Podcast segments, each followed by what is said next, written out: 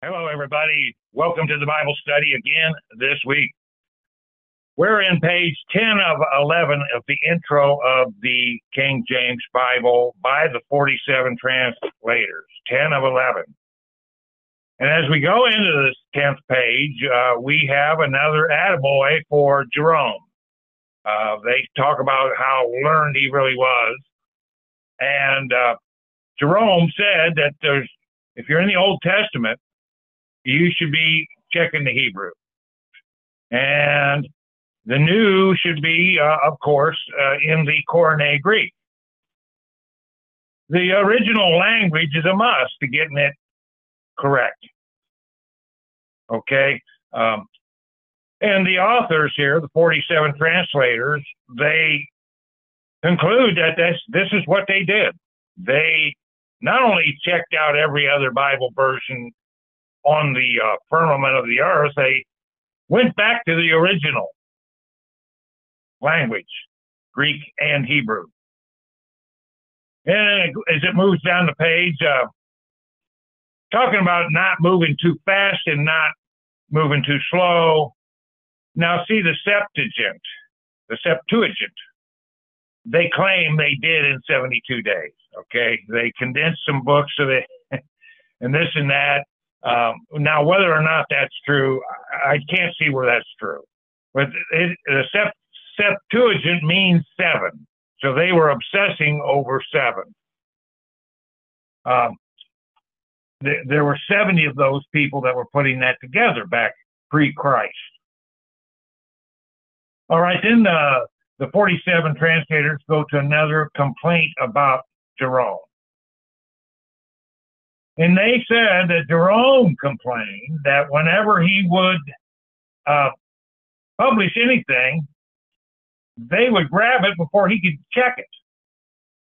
In other words, he'd make a document, a commentary of some kind, before he could mend it or uh, correct it they would take it from him, the Catholics would, and they'd publish it. Um, and then, and the, as the page goes on, uh, they talk about Origen again. This is pre-Testament during the time of the Maccabees. Um, that he overshot his commentaries uh, to the point of being um, fraudulent.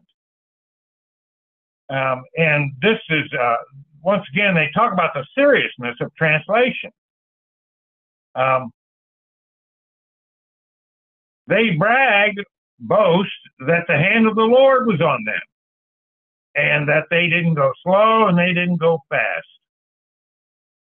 And that they checked, they translated out of these particular languages, and we have a list here. First off, Chaldee and that's Babylonian, Hebrew, Syrian, Greek, Latin, Spanish, French, Italian, and Dutch. All those were translations of the Bible that they used to make our King James Bible. Then we go into the people that criticized this uh, endeavor, the ones that criticized the King James Bible. Uh, they didn't want side notes. Okay. And what they're saying is um, they're going back to some of the other people that they, like St. Augustine and those people that said, hey, as long as you're staying true to the scriptures, they're okay. As long as you stay true to the scriptures that helps the readers. Okay, that's their their their they're they're arguing back. Uh, and what another point they're making here as the page goes on is that if there's words that are only once in the Bible, so there's no harmonization. I can't look at uh, other places where that same word is used. Um, there's no harmonizing the word. And they're talking about names, like for instance, Lucifer appears one time in the Bible, but birds, beasts, precious stones, all that, the 47 translators are saying are okay for margin notes. Um, there's a variety of texts, as as they're talking about, and languages that they use to make the King James. They go into that, and they say they're staying true blue with their marginal notes, and I agree. They're the best marginal notes I've seen in any any Bible, where at least they attempt. They're not perfect, but they attempt to try to help you out as as they go. Um, and this uh, Sixtus Quintus, six and five, that came out of Origin, forbid side notes. See, and what are they saying? They're saying we'll explain it to you. You you you people of the steeple, you sit down here, and I'm the great potentate, um, and I will explain it to you. Uh, Pope Paul II and the dictators of Rome said their word is an oracle in itself. And the translators come back and say, no, they're just men and they're fallible. And so side notes are okay. And that's where the page 10 ends. All right? So, what do we have here? We're battling the Alexandria and Pergamos libraries. Those are world power libraries. Okay? Now, we take Alexandria and we have the body of who? Alexander the Great. Alexander the Great is the first of the Greco Roman antichrists. They're right. When we did the Wicked Eagle prophecy, when we did the uh, um, the book of Daniel, we talked about the four layers. One, Babylon the Great. Two, Medo Persia, the split empire. Three, the Greco Roman Empire. And that's it. His body was moved there to Alexandria by Ptolemy. Okay, so you have that. All right. But then you go to Pergamos and there's Satan's seat, his throne. so here, this is what you're battling. Are they worthy to, to be giving you the Bible? They have all the occult doctrines available to the world. Listen, Satan's had a throne. Uh, in fact, at the end of this, we have one more Sunday of this. It'll be 11 of 11. Ezekiel talks about his throne right there in Tyre. And what is it? It's the trademark. It's the same thing again. And there it's prophesied against. A vivid description of Satan's seat. But this Pergamos, this library in Alexandria, are together. And who is the guy that put them and kept them going? Was Antony. Like Anton LaVey, drop the Y. Anton, Antony. And both libraries supported each other. Uh, the fruit of the libraries is their mythological doctrine. and those are the ones that are published that we can read you realize that when I, if I give you 10 doctrines, that there's another five doctrines that are withheld, that aren't for the eyes of the profane. They're not going to give them to you, and they're not going to give them to me willfully, like raw Satanism. That is a secret. Religion, it's a secret doctrine. It is not if you have ears and eyes, but you can hear it. No. Their doctrines, their real doctrines, the ones that are worse than what's published here. As we go through this, we're going to talk about the Hermes doctrine here. And the fact is that that's just one that's given to us. The real human sacrifice and barbecuing babies and bathing in bathtubs of, babies' blood, that's hidden for obvious reasons. But this, this, uh, so we have the hidden doctrines that are also contained in both of these libraries over the world. This is world power we're talking about. And that's what we're up against today. You realize this is the tale of two libraries, and they are on a rampage today. I cannot, I cannot turn anyone on. Within five minutes, I'd bust them not knowing what the hell they're talking about in the Bible. Five minutes. And I'm, I'm, I'm ashamed of the human race. Why should I be the one sitting here correcting these people? You don't know that Israel was given to Jacob there in the Old Testament in Genesis, and you come out and say Israel was never in Genesis. And you're a preacher? That's a schoolboy mistake. That's a schoolboy mistake, folks. Listen to me. These people contain the Plato, Aristotle, Homer, Pythagoras, Herodias, Hippocrates, uh, Euripides. Now that's that's Europe, who Europe was named after. And, and she was what? Bred by the angel, bred by Zeus. And she was the queen of Crete. See, all that's the same philosophy of tampering with the spacemen, getting bred by them, and becoming a god. They have their poets here, Pindar, Sappho. Uh, listen, the, the, in Pergamos was the first temple of the empirical cult in honor of Augustus in Rome. That is that a surprise? No. That's where Satan's seat was. You had Hermes, the Herodian doctrine, Dionysus, after the cult of Diana, and then Zeus. And Zeus is the one that supposedly bred Europa. And that's the, the bull.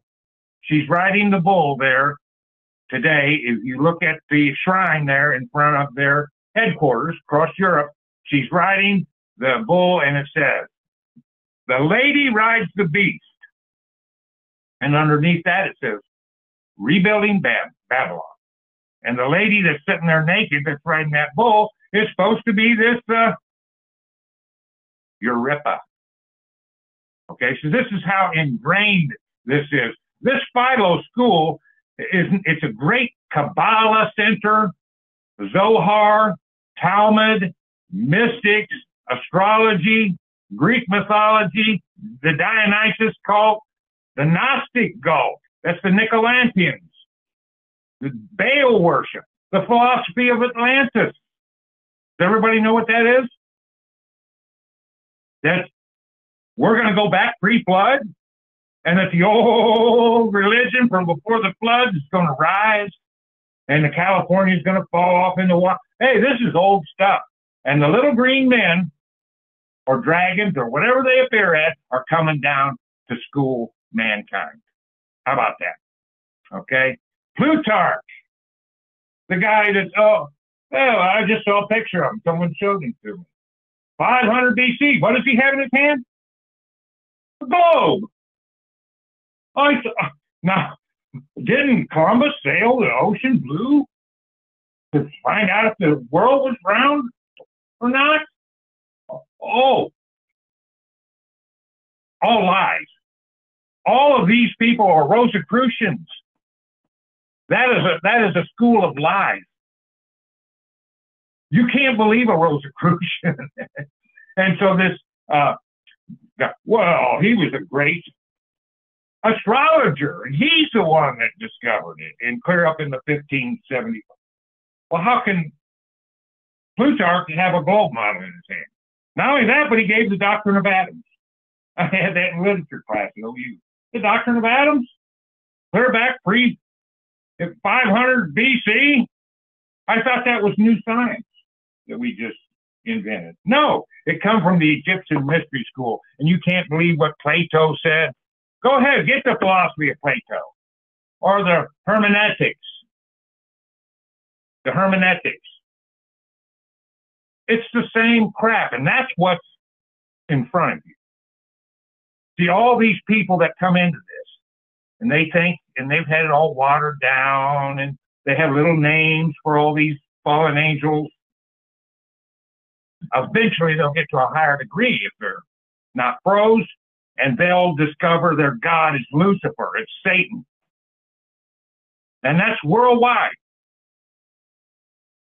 China, they believed their God was a dragon that came from heaven and bred mankind. That's the that's the philosophy of China. Okay, so this is worldwide.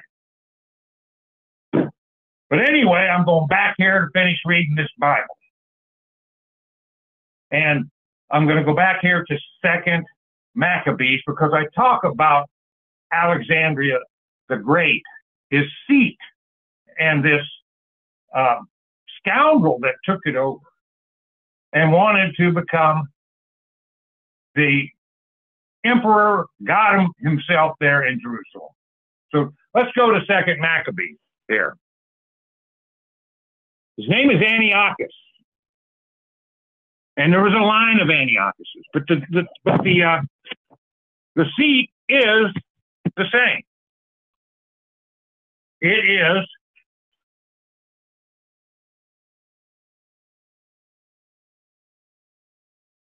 the uh,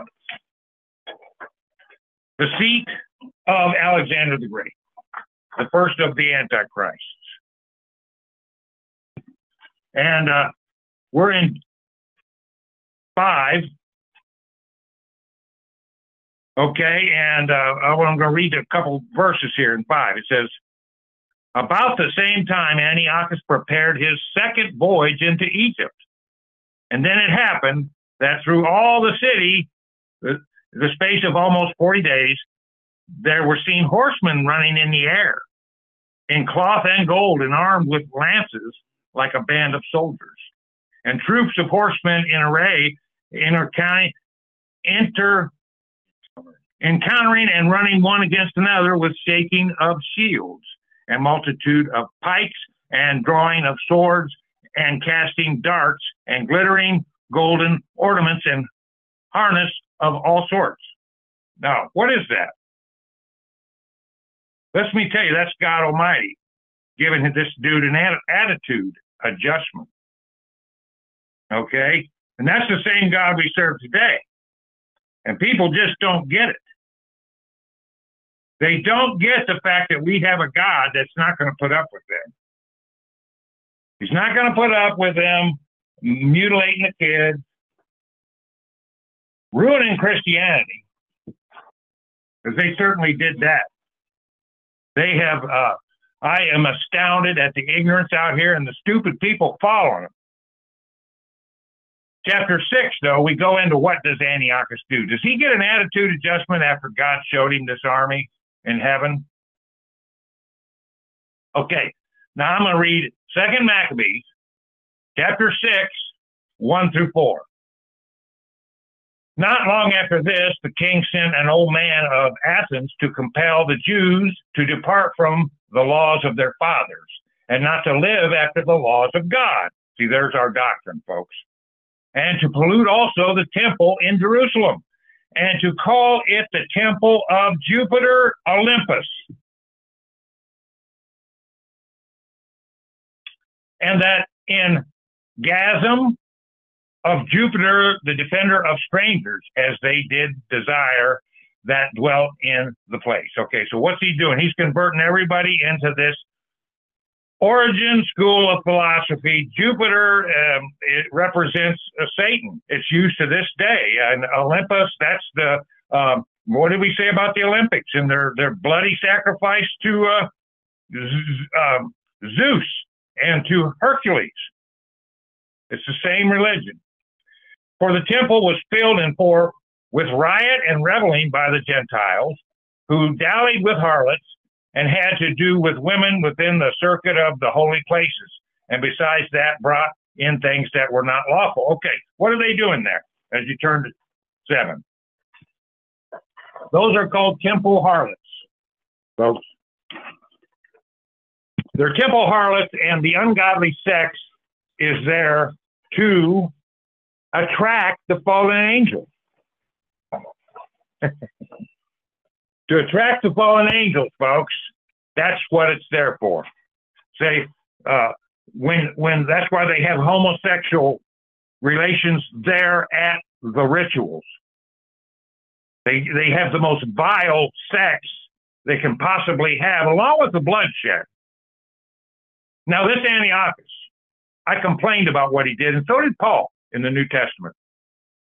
Complained about on the winter solstice Okay. See, how did you get Hanukkah? How did the Jews get Hanukkah? there during the winter solstice. Well, this is how.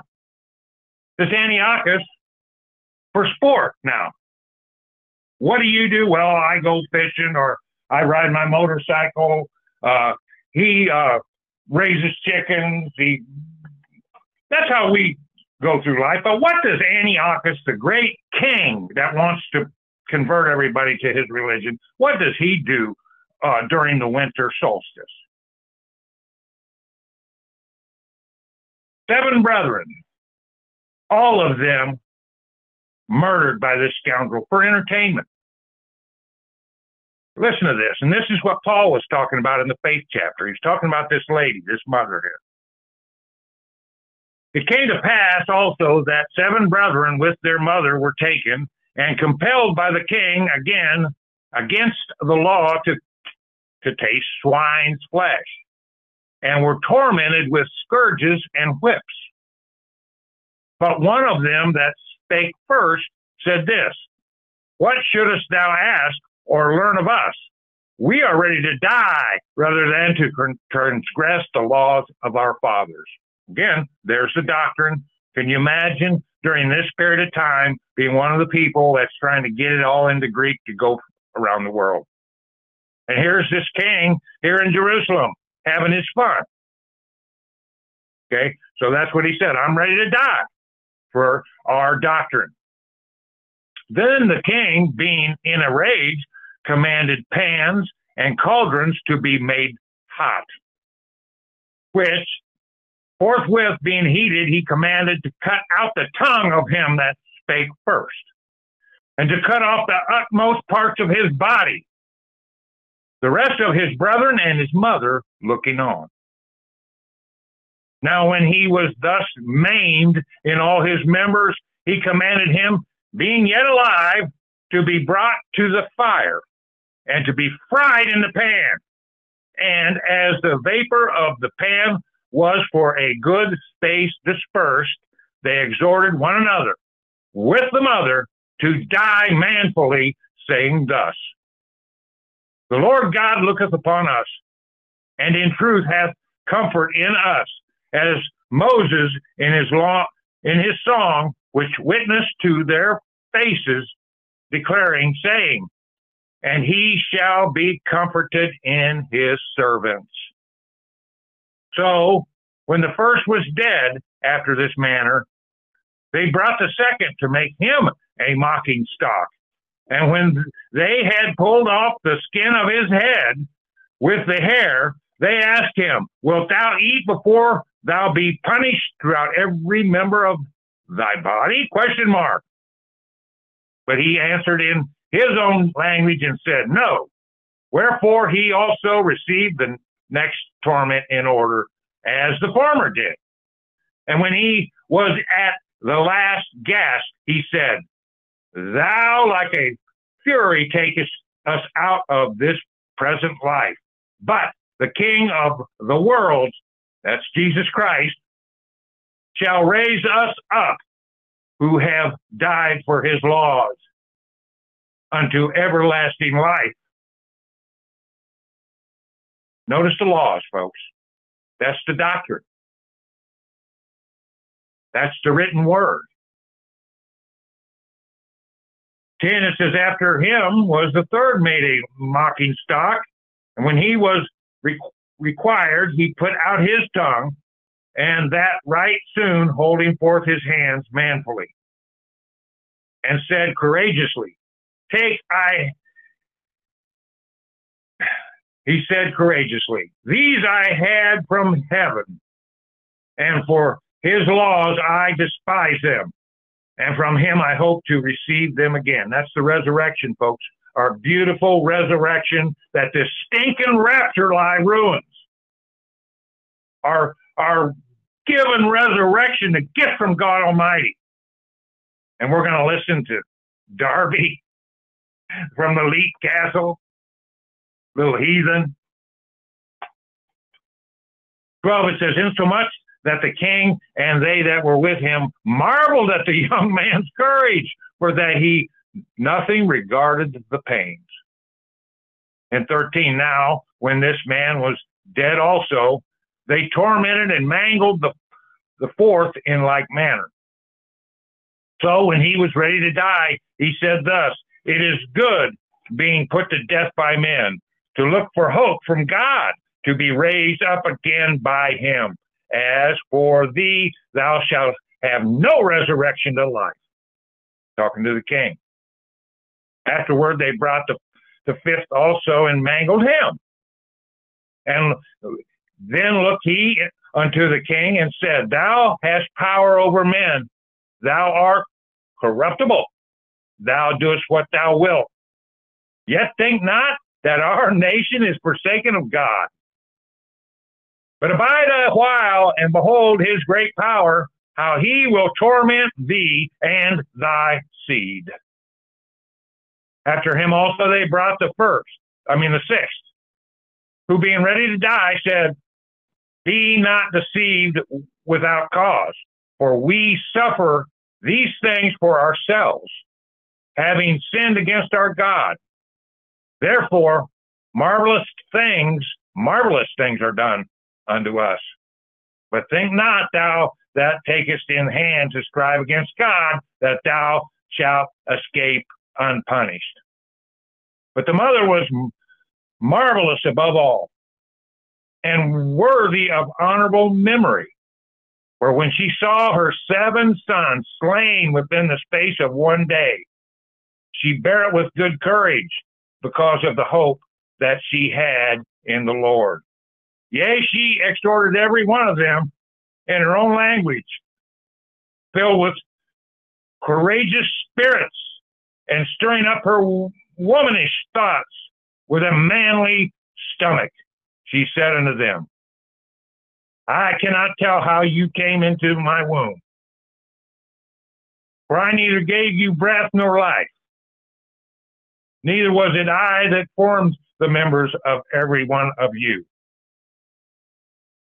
But doubtless the creator of the world, who formed the generation of man and found out the beginning of all things, will also of his own mercy give you breath and life again, as you now regard not your own selves for his law's sake. Okay, we'll stop right there and uh, we'll move to Acts. What I'm telling you is that Paul, Paul uh, talked about this incident, and it goes on here. Antiochus, uh, and he did this on the winter solstice, and this is what enraged the Maccabees. One of the things that enraged them so much to where they were ready to fight. That's it. We're, we're not going to put up with this. We're going to swing the sword. If we go, we go. So, this particular Antiochus, who is the same chair as Alexander the Great, he did this for sport. And he did this because he put out that edict where, and if he caught anyone circumcising, he would hang them out on there. And so he was a, a big plague. But this was done as an example. This is what Paul was talking about there in the Hebrews in the New Testament. This is what he, he's talking about the lady that was so brave and through faith did what did what she did. Okay, so here we are. Now we had the part in here, which was a big, um, a big, big, huge expose of the Alexandrian school. They called themselves the Libertines there, and they were Alexandrians. And here they were the ones that got sto- uh, Stephen stoned. Um, so this is what it was like around Jerusalem and you understand how brave a person that's translating this to get this doctrine that's being suppressed here. You can see how it's being suppressed with that. Okay, uh, uh, but what else is going on? This is shortly after uh, Christ's uh, ascension to the throne. This is chapter 8, chapter 8 in the book of Acts. And I'm going to read verses 5 through 24 on Simon the sorcerer. Okay? says, Then Philip went down to the city of Samaria and preached Christ unto them. And the people with one accord gave heed unto those things which Philip spake, hearing and seeing the miracles which he did. For unclean spirits, crying with a loud voice, came out of many that were possessed with them, and many taken with palsies, and that were lame were healed. And there was great joy in that city. But there was a certain man called Simon, which before time in the same city used sorcery and bewitched uh, the people of Samaria, giving out that himself was some great one, to whom they all gave heed from the least to the greatest, saying, This man is the great power of God. And to him they had regard because that of a long time he had bewitched them with sorceries. But when they believed Philip preaching the things concerning the kingdom of God and the name of Jesus Christ, they were baptized, both men and women. Then Simon himself believed also. And when he was baptized, he continued with Philip and wondered, beholding the miracles and signs which were done. Now, when the apostles which were at Jerusalem heard that Samaria had received the word of God, they sent unto them Peter and John, who, when they were come down, praised, prayed for them that they might receive the Holy Ghost. For as yet he was fallen upon none of them, only they were baptized in the name of the Lord Jesus. Then laid they their hands on them, and they received the Holy Ghost. And when Simon saw that through laying on of the apostles' hands, the Holy Ghost was given, he offered them money, saying, Give me also this power, that on whomsoever I lay hands, he may receive the Holy Ghost. But Peter said unto him, Thy money perish with thee, because thou hast thought that the gift of God may be purchased with money. Thou hast neither part nor lot in this matter, for thy heart is not right in the sight of God. Repent therefore of this thy wickedness, and pray God if perhaps the thought of thine heart may be forgiven thee. For I perceive that thou art in the gall of bitterness and in the bond of iniquity. Then answered Simon and said, Pray ye to the Lord for me that none of these things which ye have spoken come upon me. Now, this is what's going on in most parts of the Middle East, and Jerusalem is no better. Uh, okay, I'll tell you what. Let's get. Uh, I got uh, the midget. He's back by popular demand, and he's going to speak on this religion. He's going to speak on this uh, Ptolemy, Alexandria, Philo religion that Madame Blavatsky and all the great occultists worshipped. Even Anton LaVey, the uh, front runner there with the Church of Satan. Um, then one of his cronies started the Seti Church of Satan because he said Anton LaVey was not uh, was wasn't hardcore enough.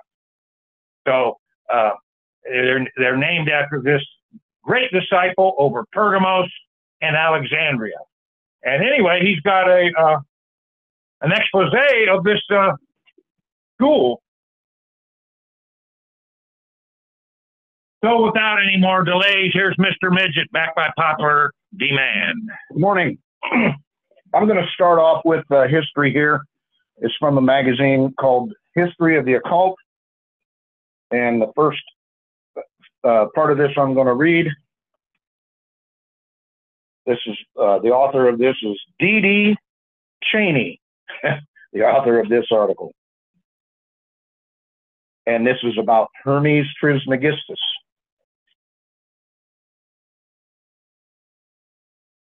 King Ptolemy I introduced the worship of new gods in order to unify the two opposing traditions of the Egyptian people and their Greek rulers, called Interpretatio Graeca. Greek gods and myths were equated with those of other religions as an easy way to understand the invading culture. This was easily accepted by the Egyptians, who were already using or used to combining their deities as one. The Egyptian Osiris and Apis grew into the new Serapis, a figure joining Greek appearance and Egyptian religious ideas. This god was used as a poster boy figure for this Greek integration. As the king took a pre existing belief and capitalized on it, morphing the god into an amalgam of the two and spreading this worship throughout Egypt for his own ends. The ancient Egyptian god Thoth did not escape this fate, as he was too a victim of this attempt at integration. Thoth became associated with the Greek god Hermes, as the two ruled over similar forces in the universe.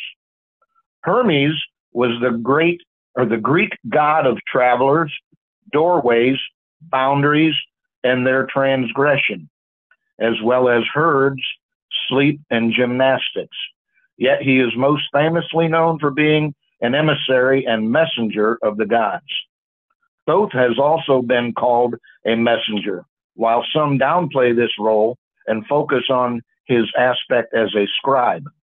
It is understandable why some would equate the concepts of messenger and acting as intermediary, particularly with both figures grounded in diplomacy and equilibrium. Hermes is usually depicted with a cap, winged boots, a kerykeion, caduceus, or herald staff as a symbol of peace, often wearing a robe or cape, only later developing into the naked youth we know today. Strangely, Hermes was also known for magic, as his helmet was said to conceal him, and it was he who gave a magical plant to the Odysseus to protect him from Circe. In the Hellenistic period, after the death of Alexander the Great in 323 BC, Hermes grew in popularity and his feats became embellished and even more celebrated. Some have suggested that as emissary and messenger, the god was viewed as able to mediate between worlds, the seen and unseen, and because of this, his sphere of influence might have extended to divination and magic. Like the Egyptian god Thoth, soon the two gods had been completely conflated through the interpretatio graeca and seen as one god. By the mid first century AD, Thoth was often referred to as thrice great, stemming from the Egyptian idea of composite deities with many aspects. While the exact meaning of thrice great is still unknown, we can understand Thoth's importance as the wis- as the personification of the mind of God and the God who organizes and directs all governing forces of the known universe.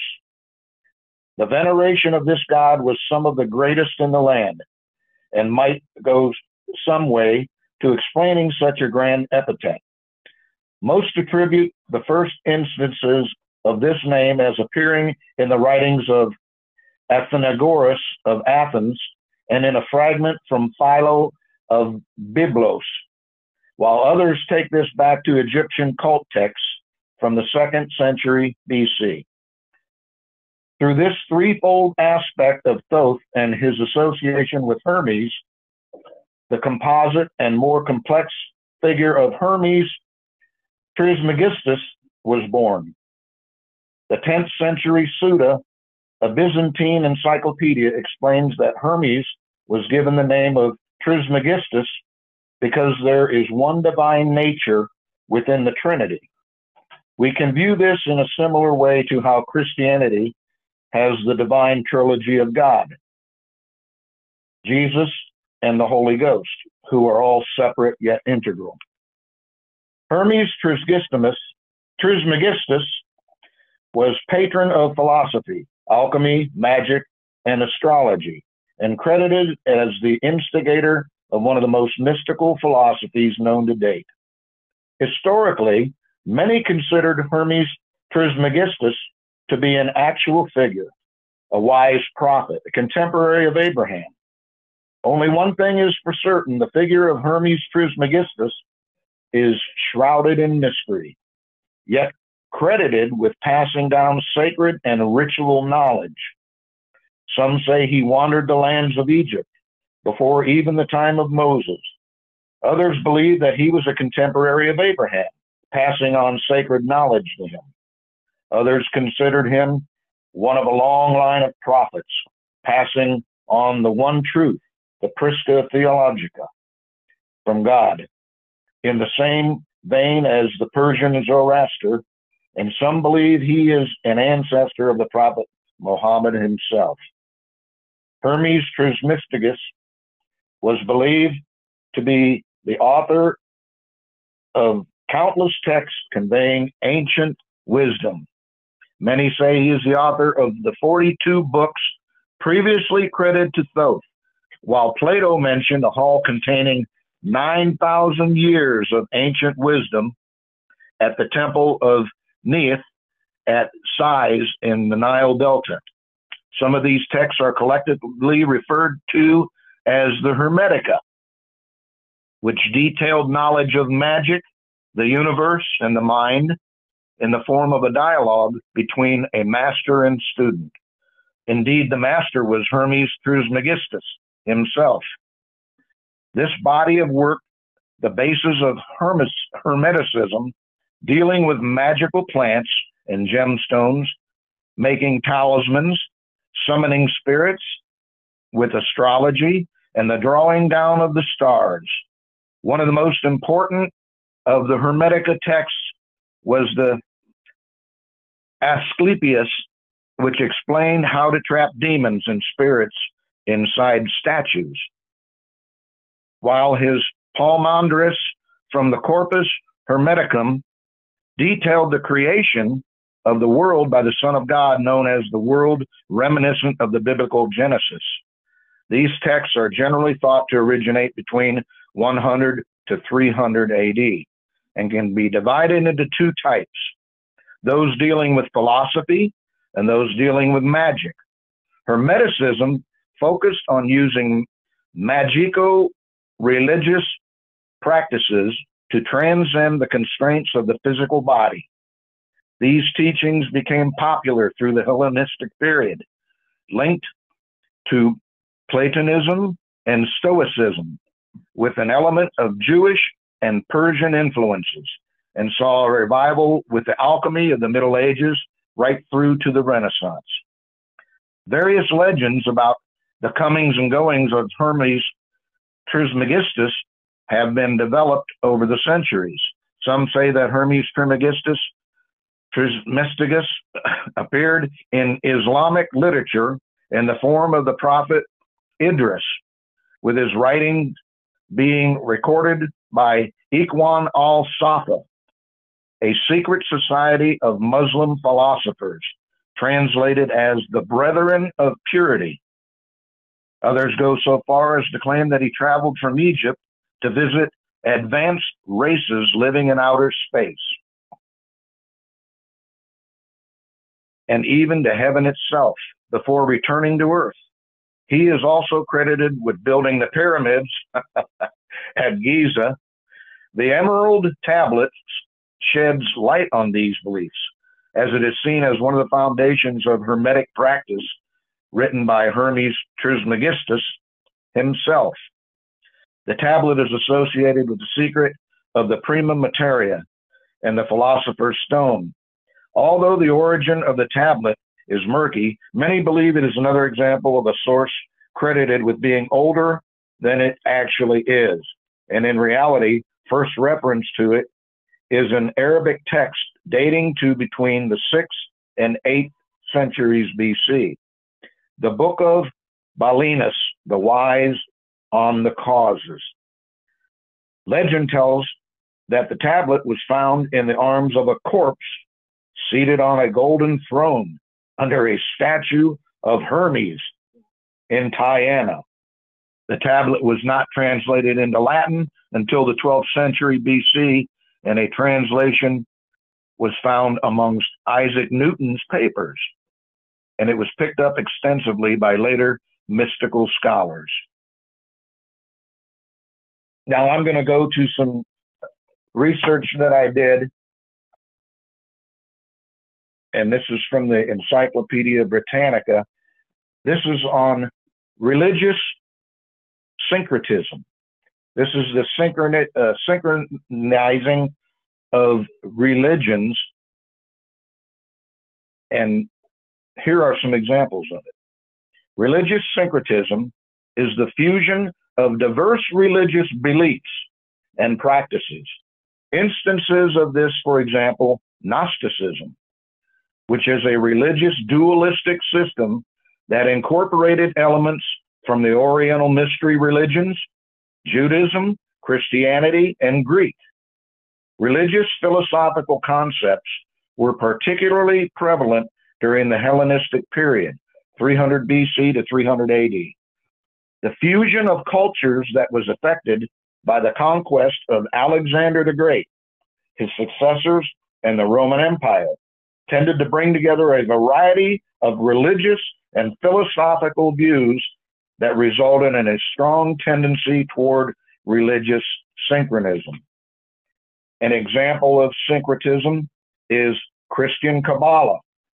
Christian Kabbalah developed during the Renaissance, influenced by a burgeoning interest in the mysticism of Jewish Kabbalah by Christian scholars.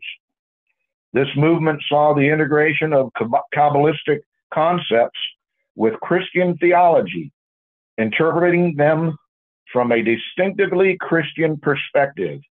Christian Kabbalists link concepts, concepts like the Sephirot, which is a fundamental aspect of Kabbalistic mysticism, with Christian beliefs.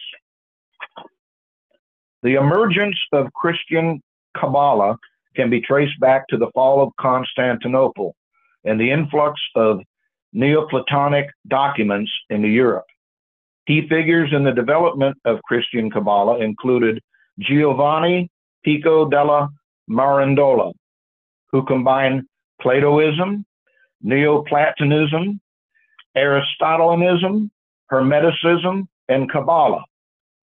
Doesn't that sound like it's coming right out of the Alexandria Library? No, it is. That's exactly what we're up against. It's describing what we're up against, and we're up against we're up against this today.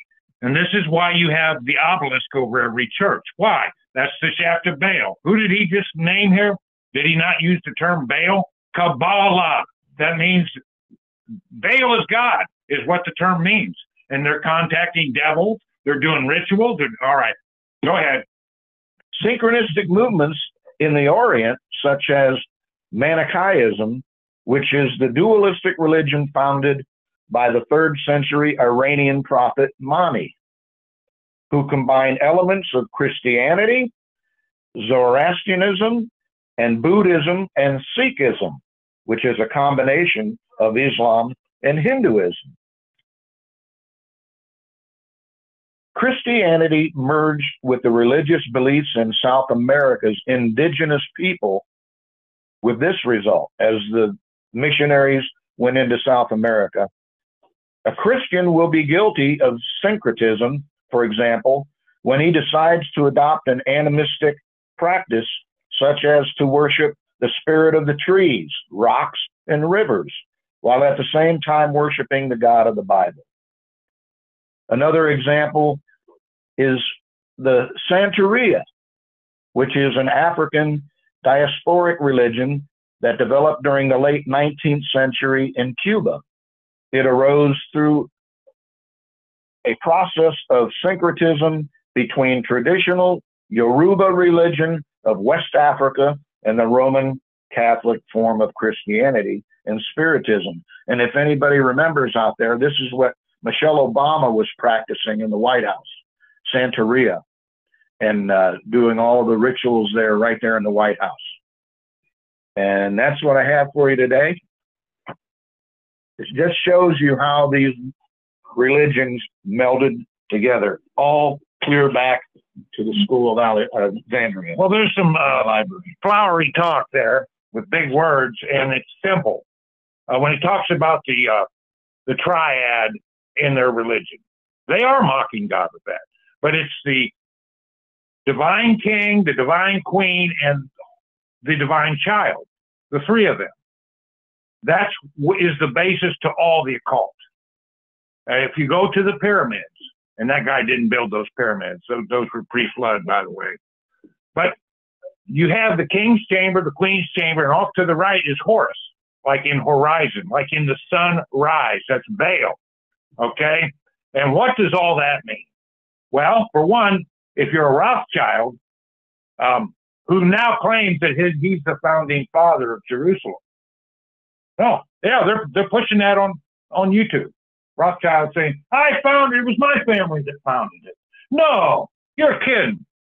Anyway, he believes, they believe in incest. You see, this same uh, Nathan Rothschild says, "No, we marry our nieces." yeah, so incest is okay. And see, the queen comes back and has sex with her son to reincarnate Baal, who's the king. You understand this gobbledygook religion, and they just change the names. Now, when it starts to say dualistic, that's the polar opposites. I, I do so much evil and I do so much good, and I balance them out. And as I balance them out, I gain the force. Does all this make sense to everybody? This is their religion. It doesn't matter what names you call it. They change their names just to add confusion so that the people of the steeple won't know what they're doing. But the reason you have that steeple, that the, the uh, original obelisk over a church was from Egypt, and they were moved there. Constantine gave one to the Protestants and one the Pope sent there to Rome. Then they've been there ever since, and that represents the phallic symbol of Baal which is another name for Satan. what it is. It's the sun god. That's why the sunrise, horizon. See the horizon. It's it's when it's sunrise or sundown, and it's and that sun is right over my obelisk. Now the force comes to me. This is what these maniacs do. Not only that, but they shed the innocent blood because once I get a relationship with one of these fallen deities, these fallen angels, whether it's demonic or a fallen angel itself, they will ask for innocent blood. And they will ask for something you value. Right? So I, I don't want some whore off the street. I want your daughter, the deity will say. And I'll give you gifts. See, this is their religion.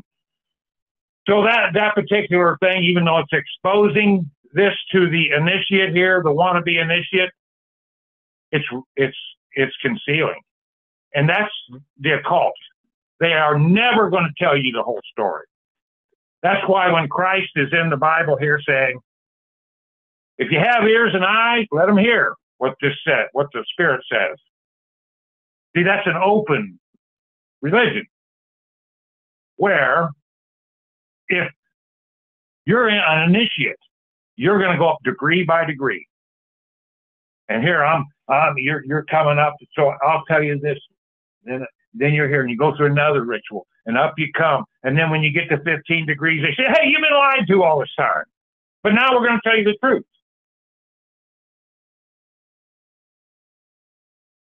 They had the doctrine of atoms, clear back here. They had the round earth model, clear back there, uh, 800 years before Christ. There they are playing with the round earth model. Well, Galileo was the one that discovered that telescope. That's what we were taught in school. How many lies?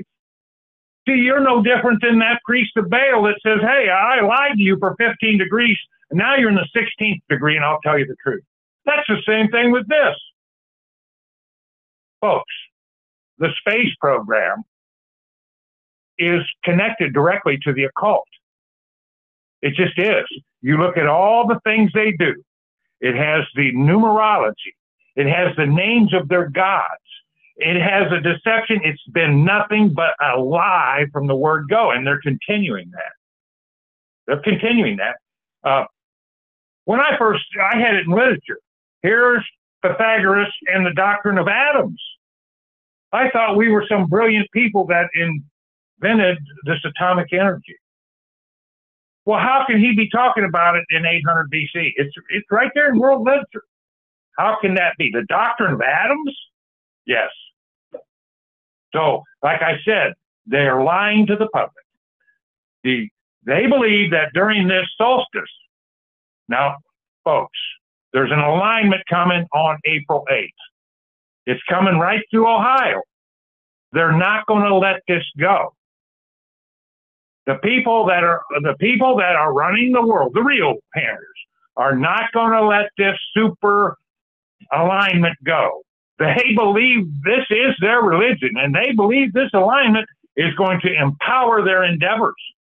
And there will be rituals going on, and there will be a spell over the public on this particular. Everything is building in the media. Every form. I don't care where you go, where you go. There, it's the, the control of the media and the dumbing down of the people and they're going to fall into a rat trap between here and April 8th. There, this this type of alignment, they believe is going to give them the force in their victory.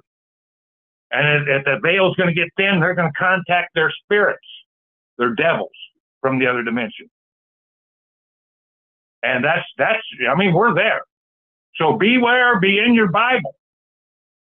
We got one more, one more Sunday of this, and then we're moving on to another subject. That subject is marriage and divorce. And what is it like? Back in, what was marriage out of the Bible? Not with your gutter snipe Freemason preacher standing over you. No, I'm not talking, I'm not talking about the customs of today. I'm talking about what was it like back then? What I was asked to do this. What is what did Christ say about divorce? What does the law of Moses say about divorce? If I get married, what what do I do? What did they do back in the Old Testament? What was a marriage consistent? That's the next subject because I've been asked to do that, and that'll be fun. But from here to there, folks, we have to be have our nose in this Bible. Now, there's we're going on a thousand episodes on our podcast. It's all explained. It's gone over and over and over. The Pythagorean theorem is what he's talking about with the triad and the occult. That's what it's over. They're using that on the public, and we're about to get this Antichrist. Okay, the war, the occultism. We have to be, we have to have our eyes to the sky, our ear to the ground. We got to stay true blue. Don't believe anything these gutter snipes tell you. They're attacking the Bible. they're attacking it like, and these are preachers doing it.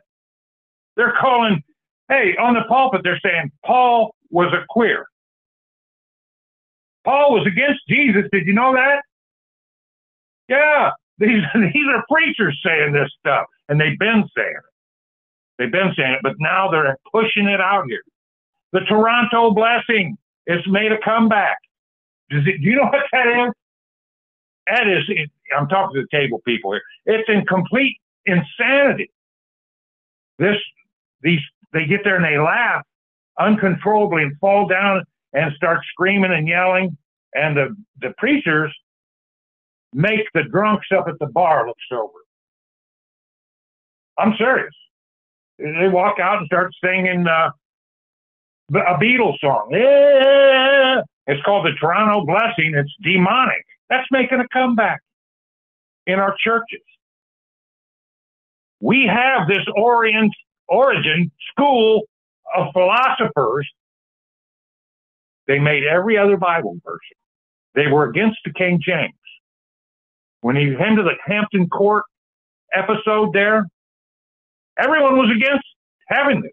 Why? Because they're all philosophers. They're all in the occult. And it doesn't matter. I don't have to call Satan Satan. I can call him Lucifer. I can call him the God of the wind. That's what he says. Satan says, I have many names. There's no sacred name. That's Christian stuff. Yuck. I can call myself anything. I can say, I'm Pan. I'm the God of the forest. But the philosophy stays the same. Anybody here at the table got anything? One comment on uh, Tom was talking about the eclipse and uh, the numerology that they use in the space program and the occult everywhere. They're announcing that in this area right here, the Akron area, that the total eclipse is going to be at 3:13 p.m. That is occult numerology. Now, I wonder what uh, time they're announcing in other areas. I'm sure it's going to be occult numerology. Much of this is explained. In fact, you can scroll back there, in uh, uh, there's one. It's in the middle of uh, Ezekiel where I say the the uh, abomination of sacrifice. There, I go over for an hour all the numerology, the colors, the rituals, and how they're done. Listen, I encourage everybody to go back and, and study this stuff because I can't get it all down here in in one one hour. There's it's a big subject. Uh, but I'm, we're going to do our best. And we've got one more, one more Sunday of this particular sun uh, subject, and uh, it'll be 11 of 11 there. And uh, like I said, this uh, Alexandria School of uh, Satanism is alive and well, and it's doing its duty here. And its duty is to get this man-made man, this Satan, this garbage pile of trash to rule the world and he's a Rothschild. That being said, is there anybody from Phone Land that has anything to speak up, testimonies, questions, before I sign off? Okay. Listen, we appreciate every one of you. So here from Manchester, Ohio, from the midget, Harriet, Big Ed, Benzie Bo and myself. May the Holy Ghost go with every one of us. Bye bye.